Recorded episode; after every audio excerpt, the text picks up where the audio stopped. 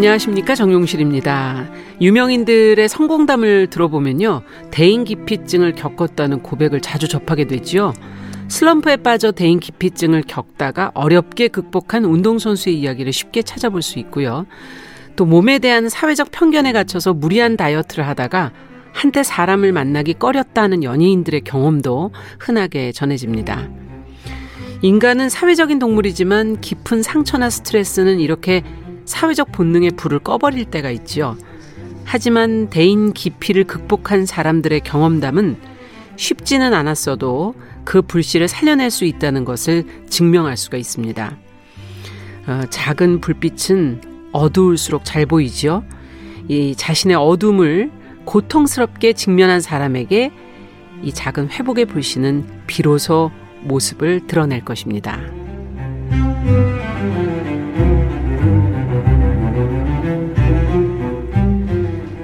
사람의 마음을 들여다보고 길을 찾는 뉴스 브런치 부설 심리연구소 뉴부심.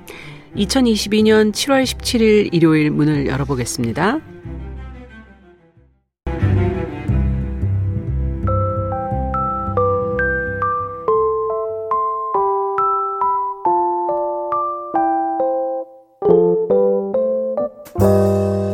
나를 지키는 마음 수업. 뉴스 브런치 부설 심리 연구소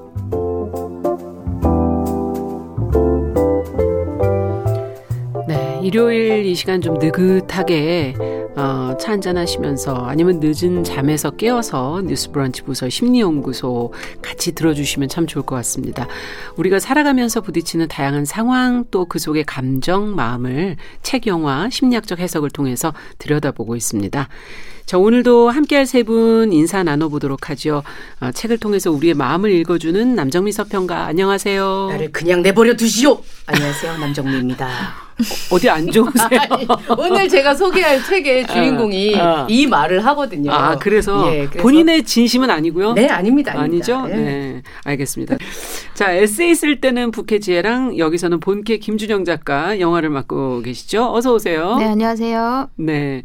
자, 근데 이분의 조언을 들으면 어쩐지 그래도 모든 일이 좀 잘 될 것 같죠? 괜찮아질 것 같죠? 서울 디지털대 상담심리학부 이지영 교수님 어서 오세요. 네, 안녕하세요. 네. 자, 오늘 주제는 저희가 대인 기피를 얘기해 보려고 그러는데 뭐 흔하게 겪는 증상은 아니긴 하지만 이런 증상을 주변에 좀 볼 때가 있긴 있거든요. 네. 혹시 인생을 살면서 이런 적은 없으셨는지 김준영 작가하고 남정미 서평가에게 먼저 좀 여쭤보죠. 저는 한동안 그 약간 번아웃 비슷하게 왔는데 음. 거의 한 달 정도 집 밖에 안 나간 적 있어요. 그러니까 사람들도 괜찮으셨어요? 전혀 안 만나고 그러니까 저희 직업이 되게 다양한 사람들과 접하는 직업이잖아요. 네. 어느 순간 아무도 만나고 싶지 않은 생각이 들더라고요. 아, 더 이상 만나고 싶지 않다. 네, 그래서 계속 집에만 있었는데 음. 집에 있다 보니까 또 전화도 안 하고 연락도 안 하고 아무한테도 안 했거든요. 네. 말이 어눌해지고 머리가 갑자기 둔해지고 그 입안에 거미줄. 아, 그건 다른 의미인가요? 어, 그것도 안 되겠다 싶더라고요. 이게 심각하다 정말 이것도. 공감이 가요. 진짜 그러잖아요. 네. 안 만나면. 입이 안 떨어지죠? 네. 어눌해지고 표정이 떨어지고. 네. 아 이건 아니다 싶어가지고 다시 어. 나왔죠. 네. 그러고 나서부터 입이 풀리셨습니까? 네, 풀리고 있어요. 왜 그런 얘기 있지 않아요? 야, 너 아니었으면 나 오늘 입 한 번도 안 열었을 거다. 이 맞아, 맞아. 맞아요. 입장 풀어줘야 되는데. 어, 맞아, 맞아, 맞아. 아니 남정미 씨는 그럴 일은 없잖아요. 저는 서평하기 전에는 네. 코미디를 오래 했었기 때문에 그러니까. 그 2011년까지 코미디를 했었거든요. 음. 그 이제 코미디언으로 활동을 하면서는 어 김주영 작가는 반대로 남에게 평가를 받는 입장이잖아요. 음. 재미있지 못하거나 어. 이게 더 이상 이제 개그 프로그램이 없어지고 나니까 내 자리 설 곳이 없으니까 아. 오히려 좀 아, 그때 대인 기피가 오셨나요? 예, 약간 대인 기피라기보다는 제가 그들을 아, 깊이. 네. 어쨌든 그들을 기피하는. 네네 네. 엄마 아빠는 제가 유일한 자랑이잖아요. 어. 어. 디 나가서 얘기를 하는데 그죠 방송에 어, 나오고 주변에서 요즘 정미 방송 안 나오더라. 막 이렇게 얘기를 하면 그게 또 엄청나게 부모님까지 대인 기피. 예, 약간 좀 근데 그래도 말 돌아다니시더라고요. 그들은 저랑 달라서. 맞아요. 어쨌든 전 좀 방송을 하니까 저도 사람을 많이 만나는 직업이라 음. 조금 피하게 되는 네. 음. 기피까지는 아니지만 대인 피하는 증상. 네, 대인 비하. 피하는 증상은 조금 있는 것 같아요. 특히 몸이 피곤하거나 맞아요. 마음이 좀 피곤하거나 이런 맞아요, 날은 어 사람을 피해서 조용히 집으로 가고 싶어지는 음. 예, 그런 증상은 좀 있는 것 같아요. 근데 이게 저희가 말하는 개념이 맞습니까? 개념을 좀 정리하고 가야 될 것 같아요. 대인 네. 기피. 어, 대인 깊이라고 표현을 하면 좀 강하게 표현이 되어서 좀 그게 아우 우리가 보통 겪는 게 아닌가 싶은 마음도 들지만 네. 사실 많은 사람들이 낯선 사람들과 어울리거나 사람들 앞에 나서는 것을 불편하게 생각을 하면서 피하는 경우가 방금 말씀하셨듯이 적지 않습니다. 그럼요. 사실 그래서 이게 정도가 얼마나 심하냐, 일상생활에서 얼마나 불편함을 음. 주느냐, 또 사회생활을 하는데 얼마나 장애가 되느냐의 차이로 볼 수 있지. 사람들마다 어, 때때로 이런 어, 다 사람들을 만나고 싶지 않은 그런 마음이 드는 경우들이 종종 많이 있죠. 음. 음, 임상적으로는 우리가 사회 불안이라고 표현을 하거든요. 네. 사회 불안, 대인 불안 이렇게 표현을 하는데 어, 어떤 걸 말하냐면 낯선 사람들에게 내가 노출이 될때 아.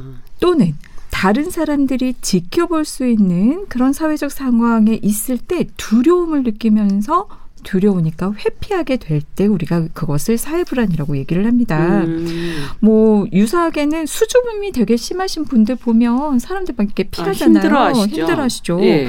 그런 거 또 어떤 분들 보면 남들 앞에서 발표를 하거나 또는 말을 해야 되는 상황에 되게 이렇게 긴장하고. 불편해하시는 분들 예. 계시잖아요. 음. 또 어떤 분들 보면 어 데이트를 하시거나 또 이성 만날 때 불편하시는 분들도 아. 있고 이렇게 다양한 양상으로 나타나는데요. 그러면 어떤 상황을 피하느냐, 어떤 상황이 불편하냐. 음. 크게 세 가지로 나누어서 볼 수 있는데 하나는 일상적으로 상호작용하는 상황을 들 수 있어요. 음. 우리가 일상생활에서 다른 사람들하고 만나서 대화할 때 사실 조금 긴장되기도 하잖아요. 내가 네. 누군가 아라고 했을 때 나는 어라고 해야 되나 오라고 해야 되나 어떻게 반응을 해야 아. 되나 사람들하고 얘기할 때 내가 이걸 끼어들 수 있을까 뭐 음. 등등 이런 여러 가지 것들이 불편할 수 있거든요. 두 번째로는 관찰을 당하는 상황. 예를 아. 들면 뭐 사람들 보는 앞에서 이렇게 음료수를 마시거나 음식을 먹거나 또는 아. 누군가가 날 보면서 내가 거기에서 계산을 하거나 하여튼 지켜보는 상황에서 불편할 수 있죠. 아. 그리고 세 번째는 사람들 앞에서 이렇게 수행을 해야 되는 발표하거나? 아 발표 연설하거나 이런 상황들에서 어, 불편함을 느낍니다. 음. 그러면 무엇이 두려운 건가? 예. 그러네요. 아까 남정미 서평가님이 얘기하셨는데 사실은 평가입니다. 음. 아. 네, 대인 기피나 사회 불안의 핵심 요인이 부정적인 평가. 내가 어떤 부적절한 부적절한 행동을 해서 다른 사람들에게서 어떤 어, 창피를 당하거나 또는 음. 모욕을 당하거나 또는 거부당하는 느낌이 들거나 안 좋은 경험이 있었던 거군요. 그런 경험이 있죠. 예. 그리고 또 그래서 그런 경험을 또 겪을까봐 음. 타인에게 또는 피해를 주어서 안 좋게 생각이 될까봐 이런 등등이 두려운 거죠. 또는 이게 나아가서는 내가 이렇게 불안해하는 것 자체가 또 부정적으로 평가가 될 거란 생각에서 불안한데 불안한 것을 보이는 게 또 두려워가지고 더 긴장하고 두렵기도 합니다. 어. 그래서 이런 게 두려워서 불안과 공포를 느끼게 되는데요. 예를 들면 얼굴이 막 붉어지거나 많이 사람들 봤어요. 얼굴 맞아요. 붉어지시는 분들은. 또막 손 예. 떨리거나 음. 예. 호흡 가쁘거나 예. 막 심장이 빨라지고 땀이 땀 흥건하게 나고, 나거나 예. 불안한 거는 굉장히 에너지가 들어가고 이런 것들은 고통스러운 상태거든요. 그래서 고통스러우니까 피하게 되죠. 음. 그래서 이런 두려운 사회적 상황을 피하면서 결국에는 소위 뭐 대인 기피다, 사회 음. 불안이다라고 하는 그런 모습으로 살아가게 됩니다. 그 감정으로 본다면 앞서 말씀해 주신 두려움, 불안, 불안, 공포 이런 감정이라고 볼수 네, 있는 네. 거군요. 음. 네. 자, 그렇다면 오늘 주제에 대해서 좀 이해를 도울 어, 영화 책 어떤 걸 골라오셨을지 궁금합니다. 먼저 남정미 서평가께 여쭤볼까요? 네. 대인 기피 하면 저는 가장 처음 떠오르는 주인공이 음. 이 사람입니다. 아, 파트리크 쥐스킨트의 좀머 씨 이야기의 주인공 좀머 씨. 음. 어, 이분은 그 전쟁 이후에 어떤 사람들과 만나는 것들 그리고 불안함, 어, 공포 같은 것들이 굉장히 맞아요. 몸이 떨리거든요. 음. 이 떨리는 게 걷기 시작하면 보이지 않잖아요. 음. 그래서 그래 그렇게 시작을 했는지 하루 종일 어, 왼종일 걸으시죠? 예. 마을 끝에서 끝까지 네. 걷고 밥을 먹을 때 잠깐 후다닥 정말 어. 어, 군 배급받은 걸 빨리 해치우듯이 음. 그리고 바로 전장터에 들어가야 하는 군인처럼 계속해서 어, 그 후다닥 먹고 다시 또 걷기를 시작하는 음. 그 사람의 일, 어, 얘기가 그려져 있는 책입니다. 좀머 씨 네, 이야기 가지고 좀머 씨 왔습니다. 이야기. 영화는 그럼 어떤 걸 볼까요? 네, 저는 2013년 개봉한 영화 월플라워 가지고 왔는데요. 네. 감독인 스티븐 슈보스키가 쓴 동명의 소설을 원작으로 하고 있습니다. 사실 음. 원작 자체도 우리나라 에서도 굉장히 인기가 있었던 소설이고요. 그렇군요. 발간 당시에 전미 미국에서는 100만 독자를 열광시키면서 이야, 단숨에 베스트셀러네요. 베스트셀러가 된 네. 책입니다. 그리고 영화에도 로건 레먼, 엠마 왓슨, 에즈라 밀러 당대 지금도 굉장한 인기 스타시고 당대 2013년이면 정말 그쵸. 젊었을 때인데. 네, 헐리우드 예. 최고의 rising 스타라고 아, rising 불렸던 스타. 예, 그분들이 총출동을 했어요. 그래서 내용은 청소년들이 이제 어른과 아이의 경계에서 겪는 성장통을 그리고 아, 있는데 예. 이제 이 주인공들이 겪는 어떤 심리적인 문제들이 잘 음. 다뤄져 있습니다. 네. 영화로 보신다면 더 흥미진진할 것 같은 그렇죠. 느낌이 드네요. 자, 그럼 영화부터 먼저 좀 살펴보죠. 월플라워. 어떤 얘기입니까? 월플라워 제목에서 딱 어떤 뜻인 것 같으세요? 그 벽, 벽? 벽, 벽. 그렇죠. 예. 벽, 예. 음. 벽, 벽꽃 꽃, 이런 것도. 생각이 어, 나잖아요. 벽꽃. 예. 그 월플라워는 파티에서 짝이 없어서 춤을 추지 못하고 벽에 기대 있는 사람을 뜻합니다. 아, 아. 그렇군요. 예. 지켜보기만 하고 이렇게 아. 혼자 조용히 그 제, 진짜 정말 마음이 심란할 것 같아요. 오, 그렇죠. 그러게요. 네, 네. 어울리지 못하고 짝 네. 없이. 그렇죠. 영화는 이 찰리라는 친구가 주인공인데요. 로건 레먼이라는 배우가 연기를 했고요. 네. 그 고등학교 1학년에 입학한 학생이에요. 음. 근데 이 친구가 이제 미지의 어떤 친구에게 편지를 쓰는 형식으로 자기의 마음을 드러내는 그런 형식으로 아. 영화가 진행이 되고요. 그 사실 주인공 찰리는 어릴 적에 이제 말 못할 아픈 과 거가 있어요. 근데 음. 그거를 아무에게도 얘기하지 않고 자신만이 이제 품고 자기만의 세계에 갇혀 있는 친구예요. 음. 고등학교 이제 신입생이 됐는데 친구들과 당연히 어울리지 못합니다. 음. 그래서 뭐 그러니까 그 미지의 친구에게 고등학교가 중학교보다 더 끔찍한 것 같아 이렇게 이제 아. 편지를 쓰기도 하고 친구 사귀기가 어려우니까 이제 점심 시간에도 혼자 밥 먹고 풋볼도 혼자 보러 가고 수업 시간에도 발표를 시켜도 답을 아는데도 답을 못해요. 그러니까 말하지 못해요. 그러니까 선생님이 뭘 시켜도 음. 노트에 혼자 써놓기는 하는데 말을 못하는 거예요. 사람들 앞에서. 그렇죠. 예. 예. 음. 그리고 그 그런데 이제 그 교실에서 음. 되게 독특한 친구를 발견하는 거예요. 패트기 패트릭이라는 음. 그 에즈라 밀러가 연기를 했고요. 네. 자유분방하면서 뭐 남의 시선에 개의치 않는 것 같은 친구를 발견을 해요. 음. 그리고 혼자 이제 풋볼장을 갔다가 또 그 친구를 발견하게 된 거예요. 음. 그리고 용기를 내서 걔 옆에 앉거든요. 음. 그리고 이제 뭐 패트릭은 너무 이제 자유분방한 친구니까 뭐 어, 같은 수업 친, 듣는 친구구나 음. 이러면서 이제 자기 이복 동생인 샘 엠마 엠마 왓슨이 연- 연기를 아, 했거든요. 예. 네. 샘을 소개도 하고 뭐 얘기도 주고 받아요. 음. 그리고 패- 그 찰리는 샘의 모습을 보고 첫눈에 반하거든요. 어. 그렇지만 여전히 이제 그 딱 막 친하게 친근하게 하지는 못하고 그렇게 음. 잠깐의 만남이 있고 나서 학교에서 이제 홈커밍 행사가 열려요. 네. 그래서 뭐 파티에서 찰리는 혼자 춤추는 또 모습을 월플라워? 지켜보면서 예, 어울리지 못하고 월플라워가 돼 있거든요. 있군요. 네. 네. 근데 샘과 패트릭은 남의 시선을 전혀 신경 쓰지 않으면서 막 미친 듯이 춤을 춰요. 그리고 아. 너무 즐겁게 노는 거예요. 어. 근데 사실 얘네들은 고등학교 3학년 학생들이에요. 그러니까 찰리하고는 학년 차이가 더 나는 거죠. 있네요. 네, 수업은 네. 같이 들어도. 음. 근데 평소에도 모든 행동에 거침도 없고 F 학점을 받아도 전혀. 개의치 않아요. 예. 그리고 자기들 하고 싶은 것만 해요. 얘네들은. 아, 마음 편하게 고등학교 생활을 그렇죠. 하네요. 그러니까 네. 찰리가 보기에는 얘네들이 굉장히 뭔가 멋있어 보이겠네요. 예, 그렇죠. 맞아, 맞아. 음. 그래서 용기를 내서 다가가고 음. 그날 이후에 얘네들과 친구가 됩니다. 아, 그러면 월플라워에서 이제 조금 벗어 날 수 네. 있지 않을까 하는 생각이 드는데, 그럼 찰리에게 그래 이 친구들은 어떤 영향을 주게 됩니까? 네, 샘과 패트릭이 우선 이제 찰리가 다가오니까 자신들의 이제 초대 친구들 모임, 자기들 또 친한 친구들이 친구들? 있거든요. 예. 거기에 이제 초대를 하고 거기서 이제 애들이 장난 삼아서 약간의 환각제 성분이 있는 걸 줘요. 음, 그리고 누구한테? 찰리에게. 찰리에게. 그래서 찰리가 아. 그걸 먹고 어 뭐 어쨌든 자신의 몽롱한 모든- 상태로? 네, 몽롱한 상태로 내면을 고백을 하는 음. 거예요. 사실 찰리 의 찰리에게는 아픔이 있거든요. 그러니까 어릴 적 음. 아픔 말고도 친한 친구가 마이클이 죽었어요. 그래서 그 자살한 얘기를 하면서 뭐 친구가 없는 것 같은 이제 뉘앙스를 풍기니까 그 쌤이 어, 그 얘기를 듣고 패트릭에게 찰리 걱정을 하거든요. 얘가 음. 친구가 하나도 없는 것 같고 너무 외로울 것 같다. 이렇게 걱정을 하고 음. 패트릭이 얘를 자신의 일원으로 받아들여요. 아. 그러면서 영화 속에서 얘기를 하거든요.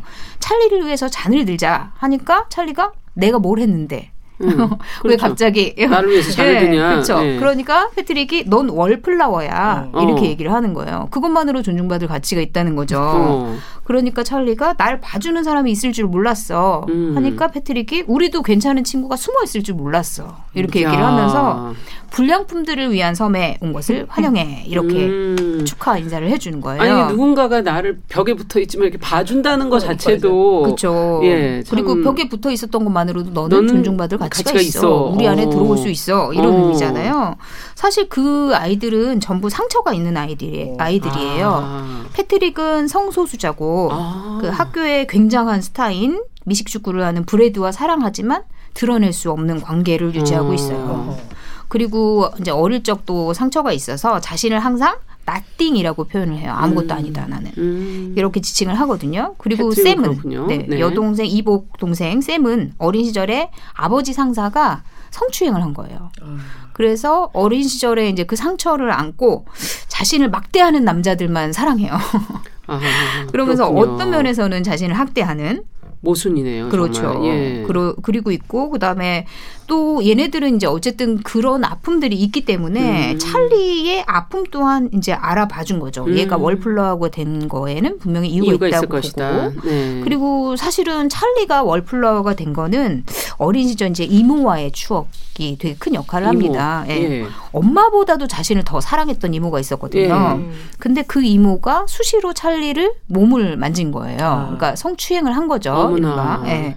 근데 사실은 몹시 이제 불쾌했음에도 불구하고 이모가 비밀로 하자 얘기를 하니까 또 찰리 입장에서는 굉장히 사- 자신을 사랑해주고 자기도 좋아하는 이모인데. 예. 예. 그런데 만지는 게 싫기는 하지만 싫어요라고 말은 못하는 거죠. 비밀로 하자고 하니까. 음. 그런 이제 어린 시절부터 그런 마음에 그러니까 양가적인 마음이 들었던 거죠. 싫으면서도 가만히 있을 수밖에 그렇죠. 없는. 이모는 날 사랑하고 사랑해주고 나도 이모는 좋은데 또참 만지는 건 싫은데 싫고. 자꾸 이상한 행동을 하고 이런 것들이 이제 너무 여러 가지 감정들에 휩싸이게 된 거죠. 그러다가 이모가 찰리 생일에 생일 선물을 사러 갔다가 교통사고로 죽게 돼요. 아. 그리고 찰리는 자기가 혹시 나쁜 마음을 품어서 나 때문에 이모가 죽은 게 아니야? 뭐 이렇게 해서 자책하고 그게 강박이 되고 아. 심지어는 이제 대인 기피까지 오게 된 네. 거죠. 음.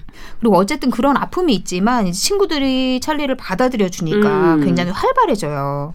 그러다가 일이 생깁니다. 찰리는 사실 쌤을 첫눈에 반했다 그랬잖아요. 네. 좋아하는데 엠마 왓슨, 쌤. 예. 네. 근데 쌤의 친구인 메리가 찰리한테 사귀자고 하는 거예요. 아. 근데 또 찰리는 자기 감정 표현도 못하고 뭐 거절도 못하고 그런 스타일이잖아요. 네. 그러니까 거절할 수가 없어서 억지로 관계를 유지해요. 그 메리가 좋다는 대로 막 끌려가고 전화도 받아주고 막 이렇게 하거든요. 네. 근데 뭐 친구들과 함께하는 그 진실 게임 자리에서 음. 뭐 가장 예쁜 사람에게 키스를 해 이렇게 장난스럽게 패트릭이 얘기를 음. 하는데 샘에게 키스를 해버리는 거예요 찰리가. 찰리가. 그러니까 마음이 들통이 난 거죠. 아. 사귀기는 메리랑 사귀고 있는데 아하. 이건 샘을 뭐예요? 좋아했다는 그렇죠. 그리고 친구들의 연락이 끊깁니다. 다시 벽으로 다시 정말 다시 벽으로 가야 되나? 어떻게 다시 월플라워가 되는 겁니까? 어떻게 그런데- 찰리가 궁금하네 그 이후가요. 그렇죠. 그 사실 친구들이 안 받아주니까 얼마나 우울감이 커져갔겠어요. 아니 그동안 겨우 이제 친구를 만났는데 그쵸. 이게 진짜 맛 한번 봤는데 아, 그렇죠. 이러면 더막 더 네. 어, 애간장 애걸복걸하죠. 네, 네. 그러면서 자꾸 이제 이모의 환영이 중간 중간 떠오르게 돼요. 근데 음. 그러던 차에 패트릭과 브레드의 일이 발각이 돼요. 성소수자라고 했잖아요. 음. 예, 근데 이제 사실 브레드는 학교의 스타기도 하고 동성애라는 걸 드러내고 싶어 하지 않아요. 하지만 패트릭과의 관계는 유지하고 싶었지만 발각이 되니까 친구들이 자신을 동성애자라고 놀릴까봐 오히려 패트릭을 막대하는 거예요. 아, 그렇게 해서 몰아버리는군요 그쪽으로. 네, 싸움이 벌어져요. 그래서 음. 브레드의 친구들이 패트릭을 굉장히 심하게 때리거든요. 아. 그 자리에 찰리가 아주 영웅처럼 나타나서 패트릭을 구해줍니다. 아. 그리고 다시 친구들과 가까워지게 돼요. 음. 그런데 찰리 친구들은 아까 3학년이라고 했잖아요. 음. 졸업반이에요. 전부 다 대학으로 진학을 하게 돼서 음. 헤어질 수밖에 없게 되는 거예요. 음. 이제 쌤이 떠나기 전날 찰리가 자신의 이제 일부와도 같은 책을 제- 쌤에게 선물을 하고 음. 쌤도 자신 이제 남자친구랑 헤어졌거든요. 음. 그래서 자신의 마음을 고백하고 이렇게 하면서 둘이 서로 마음을 확인하게 돼요. 음. 그리고 사랑을 나누게 되는데 쌤이 이제 스킨십을 하니까 이모 음. 생각이 또 나는 거예요. 이모가 옛날에 만졌던 안 좋은 기억들 어. 뭐 이런 것들이 나면서 그러고 나서 이제 쌤은 학교로 떠나고 혼자 남은 찰리는 예. 그 이모의 환영과 그다음 다시 그 친구들이 전부 사라졌잖아요. 예. 그런 거에 대한 우울감 이런 것 때문에 또 고통스러운 마음이 너무 들면서 극단적인 선택을 하려고 하거든요. 예. 근데 다행히 찰리의 누나가 눈치를 채고 경찰을 불러서 음. 그 행동을 막게 돼요. 음. 그리고 병원에서 치료를 받게 되거든요. 음. 근데 병원에서 치료를 받으면서 찰리는 그제서야 이제 자신의 옛날 과거의 이모가 했던 음. 그 행동들에 대해서 털어놓고 부모님도 그 사실을 알게 돼요.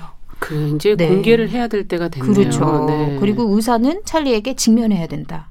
음. 받아들 그 사실과 맞닥뜨려야 된다라고 조언을 하고 그다음에 우리가 어디서 오는지는 정확히 모르지만 어디로 갈지는 스스로 정할 수 있다. 네가 음. 직면하고 네 길을 정하라고 조언을 합니다. 아. 그리고 이제 이 치, 찰리가 정신병원에서 치료를 받는다는 사실을 알고 패트릭과 샘도 찾아와요. 그리고 어머나. 음. 그들이 함께 갔던 예전에 되게 자유를 느꼈던 터널이 음. 있었거든요. 음. 거기를 달리면서 찰리에게 용기를 불어넣어줘요. 그리고 음. 찰리는 처음으로 세상 밖으로 손을 뻗습니다. 음. 그러면서 거기서 나레이션이 이렇게 나오거든요. 인생이 슬픈 이야기가 아니라고 깨닫는 순간이 있어. 음. 너는 살아있어. 일어서서 건물의 빛과 모든 경이로운 것을 봐. 추억의 노래를 들으면서 가장 사랑하는 사람들과 달려라는 얘기가 있어요. 네. 아, 너무 좋네요, 대사가. 네. 그러니까 과거를 직면하고 어쨌든 음. 세상 밖으로 나가는 찰리의 모습을 끝으로 영화는 끝이 납니다. 네. 어쨌든 어, 행, 결말이 좀 어, 회복의 어떤 어, 시작 같은 네. 느낌이 있어서 마음이 훈훈해지는데 자 대인 기 피에 관한 이야기인 동시에 지금 과거에 다들 상처라고 하는 그 어떤 어 트라우마 뭐 이것도 같이 있는 이야기인 것 같아요. 이 교수님께서 보실 때 이 두 가지가 연결성이 있, 있다고 보시는지 지금 영화 속의 인물들은 대부분 그런 상처를 갖고 있거든요. 어떻게 네. 보십니까? 네.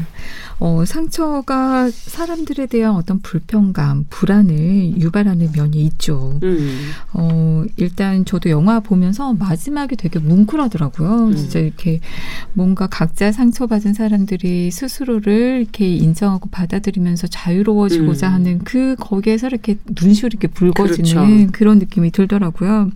대인 기피나 사회 불안의 원인을 음. 들여다보면 굉장히 다양할 수 있는데 어, 기질적으로 그 봤을 때 어렸을 때부터 수줍음이 굉장히 많고 심하고 음. 내성적인 친구들이 있어요. 네. 이제 그런 경우에는 어, 점차 10대 중반에 이런 사회적 상황에 놓이게 되는 청소년기 때 좀 더더 심하게 드러나는 경향이 있거든요. 음. 그러다 보니까 사회적으로 위축되고 회피하는 경향을 보이고 이 낯선 사람들에 대해서 대단히 긴장하고 두려움이 음. 심해지는 그런 양상도 나타납니다. 또는 성장하는 과정에서 살아가면서 상처들을 우리가 음. 겪잖아요. 서- 어, 부모의 양육 과정에서 뭐 심하게 때리거나 간섭을 했다거나 아니면 어떤 상처가 되는 그런 경험을 했다거나 음. 또 학교에서 친구들이나 또 선생님의 관 선생님과의 관계에서 네. 또 여러 가지 뭐 괴롭히는 것들 또 뭐 이렇게 굉장히 상처가 되는 그런 비난이라든지 음. 이런 경험들을 하게 되면 우리 마음 안에서는 당연히 상처에 대한 아픔 그리고 음. 분노 가 일어나는 건 너무 당연하거든요. 그렇겠죠. 근데 여러 번 얘기를 했지만 분노는 공격성을 수반합니다. 그렇죠. 따라와요. 그러다 보니까 내 밑바닥 기저에 이렇게 공격 적인 어떤 충동이 일어나는 거예요. 음. 부모님을 향해서 일, 일어나기도 아. 하고 친구들을 향해서 선생님을 향해서 또 사회를 향해서 일어나죠. 근데 우리가 어릴 때 보면 이런 공격성에 대해서 굉장히 부정적인 네이밍을 많이 하잖아요. 이건 음. 부정적이 안 돼. 그러다 보니까 내 안에 있는 이 공격적인 충동을 자신의 것으로 받아들이지 못하는 마음이 자연스럽게 들거든요. 어. 그럼 어떻게 할 것인가? 아, 이러면 안 되는데, 안 되는데. 자신도 모르게 이건 내 것이 아니야. 음. 다른 사람의 것이야 라고 투사를 해버립니다. 네. 이 투사라고 하는 것도 하나의 방어 기제거든요. 네.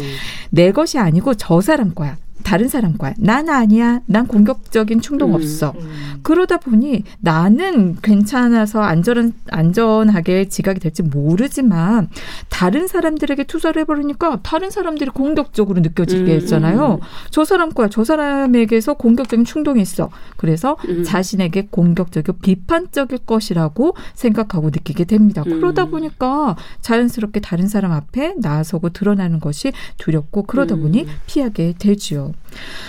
또한 양육 과정에서 이 양육 방식을 통해 관계를 우리가 학습을 하잖아요.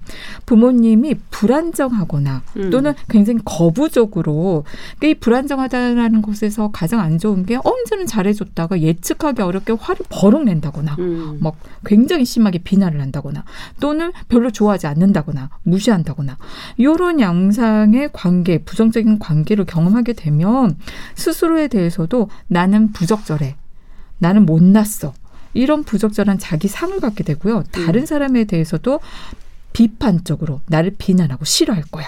요렇게 형성을 하게 됩니다. 그러다 보니 다른 관계들에서도 불편하고 두렵고 그 회피하게 음. 되죠. 음.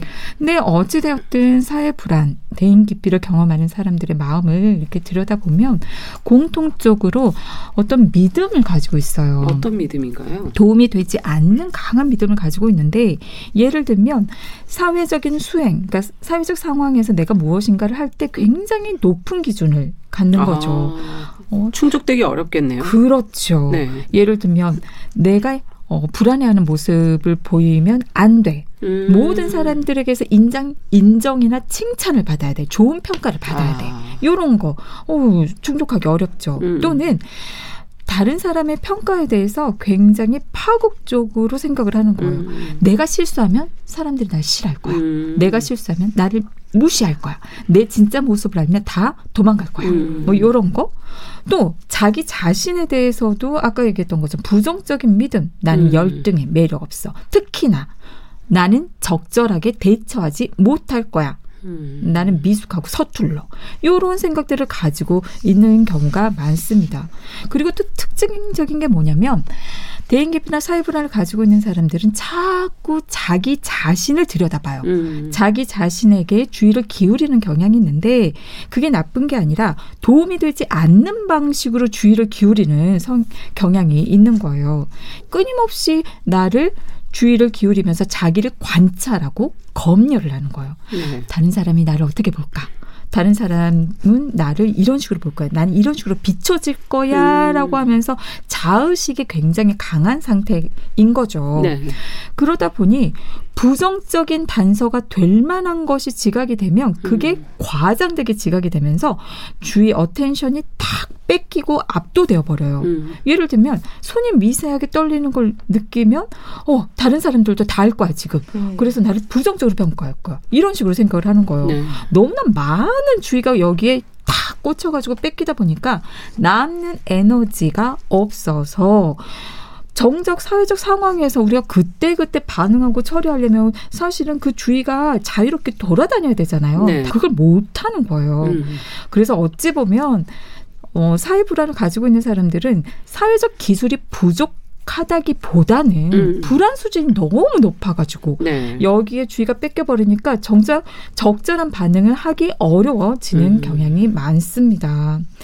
그리고 이분들은 위협적인 그런 자극에 굉장히 민감하게 주의가 이렇게 꽂히고 음. 또 위협적으로 해석하는 그런 경향, 편향을 가지고 있어요. bias, 네. 편향을 가지고 있는 거죠. 모호한 정보에도 저 사람 나 지금 싫어하는 거야. 음. 표정이 어 냉정할 때도 있잖아요. 또 그 사람 다른 네, 사정이 있을. 때도 있는데 날 지금 안 좋게 보는 거야. 음. 네. 그래서 또 나를 어, 보호하고 불안을 들키지 않기 위해서 나름의 어떤 노력들을 하거든요. 음. 예를 들면 손이 떨릴 때 마이크를 떨리는 걸 보여주지 않기 위해서 마이크를 꽉 잡는다거나 음. 또 다른 사람의 시선을 피하고 말을 어 그래 말에 어떤 내가 어눌한 걸 음. 들키지 않기 위해서 막 빨리 말을 해버린다거나 음. 이런 것 자체가 사실은 오히려 더 부정적인 인상 불안을 음. 증가시키는 역효과가 반복이 되는 거죠. 네. 자, 어떻게 이제 이 문제를 또 풀어가야 될지 이제 차후에 더 책까지 들여다보면서 저희가 답을 한번 찾아가 보도록 하고요. 잠시 데이빗 보이의 노래 듣고 오겠습니다. 영화 월프라워 OST 중에 있는 노래죠. Heroes 듣고 또 책으로 가겠습니다.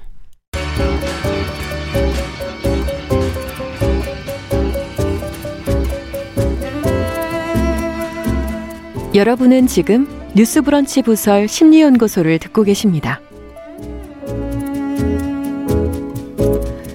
네, 뉴스브런치 부설 심리연구소 뉴부심 서울디지털대 이지영 교수님, 남정미 서평가, 김준영 작가 함께 오늘은 대인 기피, 사회 불안의 양상과 해법을 같이 찾아보고 있습니다. 앞서서 월플라워 같이 들여다봤고요. 어, 그 대인 기피 안에 있는 그런 어떤 상처 이런 거, 고통 이런 것이 우리 인간에게 있구나 하는 것도 좀 들여다봤습니다. 자, 이번에 책 얘기로 가보죠. 아까 좀머 씨 이야기 소개해 주시겠다고 했는데. 네. 정말 오래된 책이죠. 음. 예. 근데 많은 분들이 읽으셨습니다. 네. 어, 좀머 씨 이야기 들어가 볼게요. 작중 화자인 나는 이남일녀인 가정의 막내 아들입니다. 나는 나무에 오르는 것을 굉장히 좋아하고요. 바람 소리, 나뭇잎끼리 애틋하게 몸을 비비는 소리 요런 게 들립니다. 그러니까 얼, 약간 좀 하일리 센서티브한 친구인 것 같아요. 그러네요. 뒤통수로 그 날씨를 알아보거든요. 알 수 있을 정도로. 아 오늘 아, 좀 되게 더울 것 같은데, 아유 바람 불 것 같은데 이런 걸 느껴요. 예민하신 분이네. 네네. 네. 마을 전경이 풍경화처럼 펼쳐져 있는 이 모습을 볼 수 있는 나만의 아지트. 음. 이 높은 곳을 나는 좋아하는데요. 어, 나무 위에는 엄마의 잔소리도 없고 심부름 시키는 형의 목소리도 들리지 않습니다. 같은 반에 짝사랑하는 여학생이 있거든요. 음. 그녀를 떠올리기도 하고 어, 그런 그 성장하는 과정에 가장 좋은 애착을 두고 있는 이 나무는 어, 자기가 휘청거리면서 자전거 오 이러면서 넘어지는 그런 시간에 대해서도 음. 생각을 할 수 있게 되는 어, 가기 싫은 날 피아노 수업 받다가 이제 코딱지를 계속 막 만져야지 피아노를 치게 되거든요. 예, 그것 때문에 선생님한테 굉장히 혼나고 에. 야! 막 이렇게 욕 먹었을 때, 아, 가지 말아야지 하면서 이제 고뇌하기도 하는 음. 장소예요. 왜 우리가, 어, 선생님이나 엄마나 이렇게 혼나고 나면, 나의 친부모님은 따로 있을까? 그렇죠. 옛날에 과장되게 이렇게 생각을 했을까. 모르겠어요. 예, 저 회장님이 우리 엄마일까 막 이러면서 얘기하고 하는데 네. 이 친구도 피아노 선생님한테 굉장히 혼나고 나서 음, 때려칠 거야 이렇게 얘기를 하고 집으로 왔어요. 내일이 네. 걱정이 되는 거예요. 그렇죠. 내일이 오지 않았으면 하는 마음으로 나무로 올라가서 아 뛰어내려야겠다. 죽어버려야지. 이런 생각을 합니다. 네. 어, 어린 시절에는 많이 그런 생각들을 음. 하죠. 이 나무 위에서 음. 이런 고민을 하고 있다가 항상 보면 음, 요 밑으로 지나가시는 아저씨가 있는 거예요. 맨날. 맨날 아, 다다다다다 빠른. 걸음으로. 음. 네. 처음 초반부의 소설의 내용은 음. 화자의 성장 소설인 것도 같지만 어느 날 나무 위에서 동네 사람들을 피해 다니며 오로지 마을 끝에서 끝으로 걷기만 하는 음. 좀머 씨를 보게 되면서 지금부터 소설은 내가 소설의 주인공이자 좀머 씨를 관찰하는 관찰자가 되어 서술을 시작하게 됩니다. 네, 재밌는 구성인데 네. 관찰자인 그래서 나의 눈에 비친 좀머 씨 어떤 분인가요? 네, 나의 눈에 비친 좀머 씨는 조금 이상합니다. 그는 다른 사람들과 일체 왕래가 없고요. 아, 하루 종일 그저 끝에서 끝으로 걷기만 합니다. 어, 하루 종일 걷다가 배가 고프면 챙겨온 음식을 나무 한쪽에 서서 후다다다닥 먹고 다시 길을 나섭니다. 음, 뭐 미식이라던가 혼자 맛있는 것을 즐기는 것 이런 건 존머 씨한테 사치에 불과한 것 같습니다. 다시 저 끝으로 걸어가는데 필요한 그 걷기 위한 최소량의 연료를 보급하는 느낌이라고 해야 할까요? 네, 그의 그는 걷는 것만이 본인의 임무인 것처럼 조용하고도 빠르게 걷습니다. 몇십 년 만에 최악의 악천후가 몰아치던 날 음. 존머 씨는 그날도 정신없이 그날도? 걷고 있습니다. 어. 예.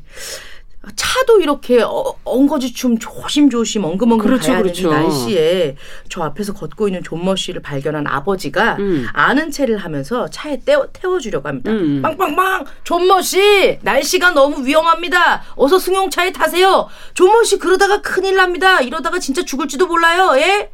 아버지가 승용차에 타기를 여러 번 권하는데 좀머 씨가 별안간 화를 내면서 뿌리치면서 얘기를 합니다. 네. 나를 좀 그냥 내버려 두시오! 어, 어떡하면 좋아. 그래서 계속 걸어가는 거예요. 내버려 둘 수밖에 없네요. 어떡하나 이거. 근데 위험할까봐 예. 걱정되는데 뭔가 존머 씨가 지금 이 가시도쳐 있는 게 어, 좀 느껴지고 또 자기만의 뭔가 생각이나 세계 속에 좀 빠져 있는 느낌이랄까 뭐 그런 게 있는 것 같아요. 그렇죠. 본인만의 세계가 있는 네. 것 같죠. 괴팍한 사람 존머 씨. 그는 이 동네 누구와도 왕래가 없고 음. 그는 아무와도 대화를 하지 않고 혼자만의 세계를 살고 있습니다. 네. 그가 왜 걷는지 어디를 갔다 어디로 다녀오는지 아는 사람은 아무도 없어요. 어머나. 사람을 피하고 그러다 보니 소문이 퍼지기 시작합니다. 네. 이제 엄마랑 아빠랑 같이 밥을 먹으면서 얘기를 하는데 존모 씨가 집안에 있을 수가 없어서 하루 종일 걷는다는데요. 막 이렇게 얘기를 하면서 말이 오가요. 아. 루크터 한트라는 박사한테 물어봤는데 그는 밀폐 공포증 환자래. 아. 밀폐, 고립, 공포. 그러니까 집안에 있을 수가 없다는 거야. 뭐 저희끼리 얘기 한 폐쇄 공포증 뭐 그렇죠, 그렇죠, 그렇죠. 예, 밀폐 공포증 환자다 음. 이렇게 얘기를 하면서 어 그 리타가 그러는데 꼭 안달뱅이처럼 근육이 다 움직인대요. 다다다다다다 이렇게 떨리니까 의자에 앉으려고만 해도 몸이 먼저 떨린다네. 어. 그래서 걸어 다니면 이 몸 경련이 안 보이니까 그렇게 해서 걷는답니다. 아. 이렇게 얘기를 하고 나중에는 전쟁 때문에 미쳤다고도 하더라고요. 이런 아. 얘기들이 오가요. 네. 어떤 상황인지 우린 좀머 씨에게 들을 수는 없습니다. 많은 사람들은 좀머 씨를 이상하게 보고 하지만 이 주인공은 좀머 씨를 배척하지 않고 음. 그래 다른 사람들과 만나기 싫으면 저렇게 안 만나도 되지 이렇게 음. 이해를 해주는 거예요. 아직 나는 사회생활을 하지 그렇죠. 않은 나이니까요. 네. 그의 대인기피 증상을 편견 없이 어, 이해하려고 합니다. 음. 텅 빈 배낭을 짊어지고 기다랗고 이상하게 생긴 지팡이를 손에 쥐고 음. 뭔가 시간에 쫓기는 사람처럼 젠 걸음으로 이 마을에서 저 마을로 묵묵히 걸어 다니기만 했던 존머 씨. 이 사실 그는 전쟁에 참여한 후에 사람들과 만나는 걸 극도로 꺼리게 되었다고 아. 하는데요. 여기 이제 뒤에 어 그 해석하는 부분에 보면 음. 죽음을 피해 다녔던 그가 음. 죽기 싫어서 계속해서 걷는 게 아닌가. 그렇군요. 장, 당신의 두 다리가 목숨이다. 뭐 이렇게 생각하면서 네. 걷는 게 아닌가 하는 해석이 나오는데요. 어, 반복되던, 반복되던 그 좀머 씨의 루틴은 어린 소년이 더 이상 나무를 탈 수 없을 만큼 고, 고등학교 5학년이 나오거든요. 네. 예, 그때 딱 되고 나면 그 사이에도 계속 걸어다녔던 좀머 씨가 함께 있었던 아내가 세상을 떠난 지 좀 몇 년이 되고 그 후에 어, 나무 위에서 좀머 씨 스스로 목숨 강가에 들어가서 목숨을 끊는 광경으로 아. 마무리가 됩니다. 이 전쟁 직후라서 대부분 배낭을 사람들이 메고 다니긴 했지만 몇 년 사이에 버스와 자가용이 등장을 했거든요. 음. 그럼에도 불구하고 좀머 씨는 계속 이런- 걸은 거예요. 네네네 이런 어떤 물질 문명의 혜택을 받지 않고 음. 계속 걸어 다니게 됩니다.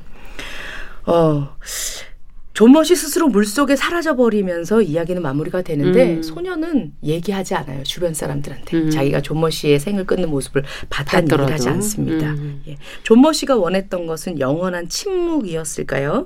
끊임없이 자기를 이 세상에 묶어두려는 자, 다른 존재를 피해 다닙니다. 좀머 씨는 타자와의 관계 맺길 아예 원천 차단하고 있는데요. 음. 살다 보면 예기치 않게 오해와 불통들이 생기죠. 그는 그것을 피하고 싶어서 또 끊임없이 도망 다녔을런지도 모르겠습니다.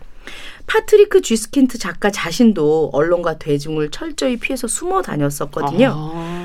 너무 가까워서 상처받고 또 너무 멀어도 상처받는 인간관계에서 정답의 거리는 어느 정도일지 음. 좀머 씨 이야기의 좀머가 독일어로 Sommer 여름이라고 얘기를 하네요. 음. 네, 여름에 어울리는 음. 예, 좀머 씨 이야기 또 읽어보시면 그렇군요. 좋을 것 같습니다. 이 좀머 씨를 좀 들여다볼까요, 이 교수님? 그러니까 책에서도 나왔지만 아마도 이제 추측하건대 좀머 씨가 전쟁에서 굉장히 끔찍한 음. 그런 트라우마, 외상적인 어떤 충격 경험을 하셨을 거예요. 음. 그러다 보니까 어 트라우마가 우리가 이제 나중에 또 다루겠지만 굉장히 끔찍한 어떤 그 장면들이 자꾸만 떠오르거든요. 소화가 네. 안 되니까 너무 충격적이니까. 음. 그리고 또 그러한 충격적인 어떤 이미지 이런 것들이 아마도 음. 폐쇄된 공간에 있었을 때 더 잘 떠오른다거나 아. 아. 니면 관련이 연관이 돼 있거나 어찌됐든 이 존모 씨한테는 이 폐쇄된 공간에 있을 때 그 트라우마가 너무너무 음. 막 이렇게 자꾸만 올라오고 떠오르고 끔찍한 장면들에 또 그 끔찍한 충격적인 두려움, 공포, 아픔 아픔, 죄책감 이런 것들이 계속 반복적으로 경험이 되는 게 트라우마거든요. 예. 그러다 보니까 벗어나야겠다. 그래서 집을 벗어나고 폐쇄된 공간을 벗어나서 음. 나온 게 아닌가. 또 그리고 돌아다니는 거는요. 우리가 멈춰 있으면 attention 주의가 무섭게도 그 불편한 장면으로 돌아가잖아요. 음. 트라우마 장면이 자꾸 올라와요.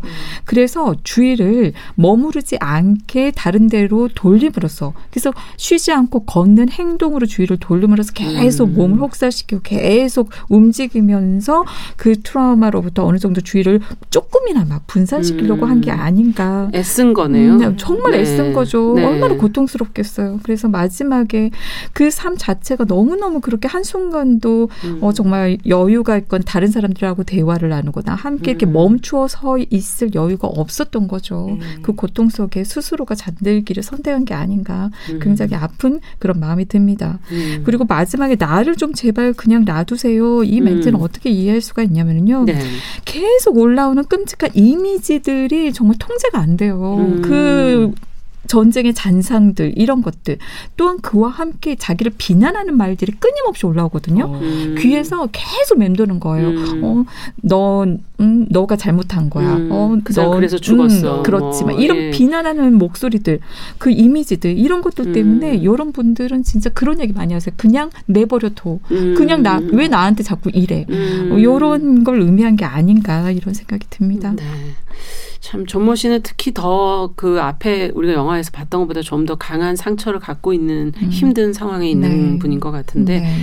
이런 대인 깊이 어, 남의 일 같지가 않고 그렇게 또 힘들어하시는 분들도 많거든요. 네. 어떻게 극복할 수 있을까요? 네.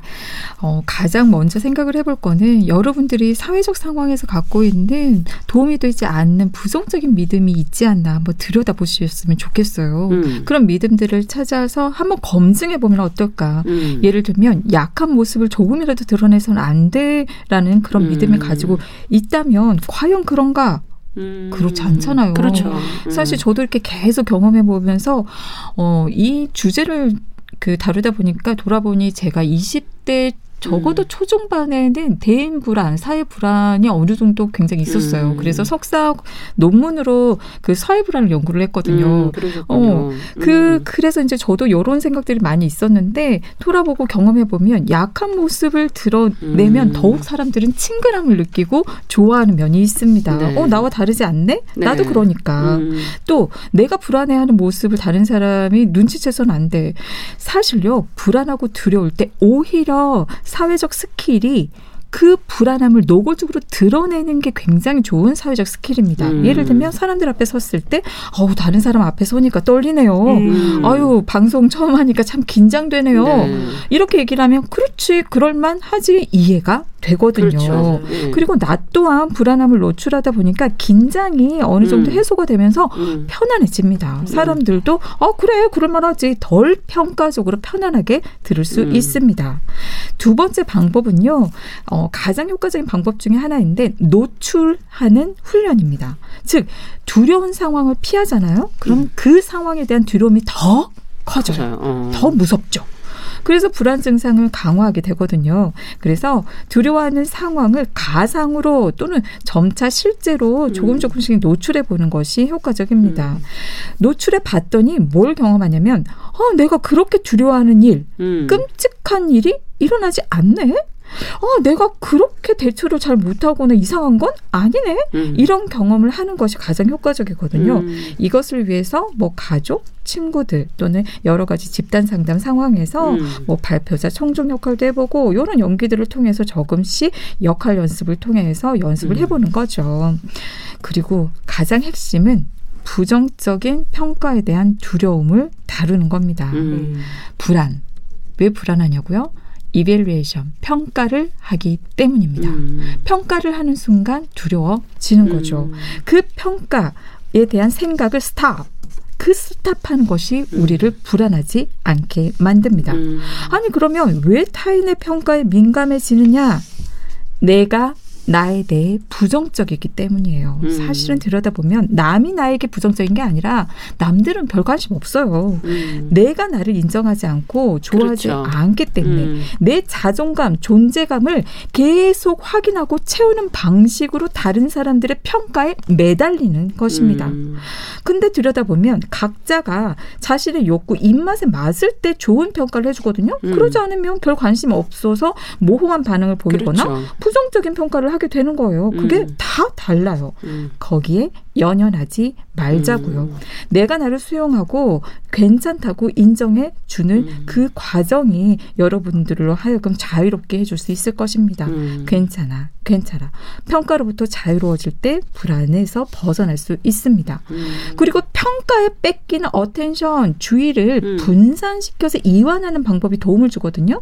예를 들면 그냥 가만히 있으면 자꾸 부정적인 평가에 주의가 꽂혀요. 네. 그래서 주의를 호흡, 음. 내가 불안할 때에는 평소에 또는 불안한 상황에서 호흡에 숨을 들이마시고 음. 내쉬고 이 호흡에 주의를 음. 계속 기울이거나 또는 이완하는 그런 훈련 기법들이 여러 가지가 있거든요. 네. 이런 걸 통해서 스스로가 이완하게 도움을 주었으면 합니다. 음. 그리고 마지막으로 attention, 음. 주의가 자유로워질 때 오히려 social skill이 좋아지거든요. 그렇죠. 근데 기존에 가지고 있는 도움이 되지 않는 그 부정적인 측면에 과도하게 주의를 기울이고 압도되고 집중되는 그 방식으로부터 나에게 주의를 기울이되 좀 더 자유롭게 다양한 측면에 적절하게 주의를 융통적으로 어, 기울이고 전환하는 그런 노력이 필요합니다. 음. 그래서 우리가 주의만 자유로워져도요, 음. 그 사회적 상황에서 필요한 객관적인 정보, 음. 적절한 정보에 주의를 기울이면서 자연스럽게 반응하고 자연스럽게 적절하게 반응할 수 있습니다. 우리 모두 그럴 수 있는 능력이 있는 거죠. 네. 그래서 부, 부자연스러워지지 않고 이 생각의 주의가 뺏겼던 것에서 음. 벗어나서 있는 그대로의 나를 믿어보는 것이 좀 더 사회생활을 잘하는 음. 방법이 아닐까 싶습니다. 네. 자, 그럼 두 분은 어떤 점을 느끼셨는지, 음, 김준영 작가는 어떠셨어요? 음, 저는 들으면서 음, 저도 되게 해당되는 부분이 많은 음. 것 같았어요. 저도 약간 불안이 높고 음. 뭔가 이렇게 어쨌든 타인의 평가에 되게 많이 음. 신경 쓰는 게 있는 것 같은데, 하죠. 예. 예. 근데 드러내볼까? 아, 앞으로는 다른 방식으로 네. 저의 존재감을 이렇게 좀 음. 어, 자존감을 좀 채워야 되겠다 음. 이런 생각을 해봅니다. 네. 그- 남정미 서평가께서. 네, 아까 이정 교수님이 음. 타인의 평가에 대한 얘기를 맞아요. 하시면서 별 관심 없다고 말씀하셨잖아요. 네. 타인들은 나한테. 그 말씀이 정말 너무 맞는 말 같아요. 사실 실제 우리가 그렇잖아요. 맞아요. 맞아요. 그 네. 친구가 4일 동안 하는 세미나에 네. 아, 빨간색 옷 입고 가. 아, 너무 티나. 막 파란색 옷 네. 입고 가고 막 이러면 아, 어떡하지? 4일 동안 걱정했는데 네. 다른 애들이 너 그때 왔었어? 맞아요. 아무도 맞아요. 기억을 아무도 못해요. 기억을 못 한다는 네. 거예요. 참 예. 슬프네요. 그거 자체가 더 너무 본인을 너무 음, 과대 많은 영향력을 주고 있다고 생각하고 사는 것 과대평가. 같아서 예. 맞아요. 나를 내버려 뒀다가 다시 놀아주시오 이렇게 해야 될 것 같아요. 자, 뉴스 브런치 부설 심리연구소 이제 문을 닫아야 될 시간입니다. 어, 오늘은 영화 월플라워 소설 존머시 이야기 두 작품을 거쳐서 대인 기피의 문제, 사회 불안의 문제를 어떻게 극복해야 할지 같이 한번 해법도 찾아봤습니다. 어, 김준영 작가, 남정미 서평가, 서울디지털대학교 이지영 교수님 세 분과 함께 했습니다. 오늘 말씀 잘 들었습니다. 감사합니다. 고맙습니다. 감사합니다. 자, 끝으로 에픽하이와 유나가 부릅니다. 우산 들으면서 어, 뉴부시 마무리하도록 하죠. 평일에는 정용실의 뉴스 브런치에서 뵙겠습니다. 안녕히 계십시오.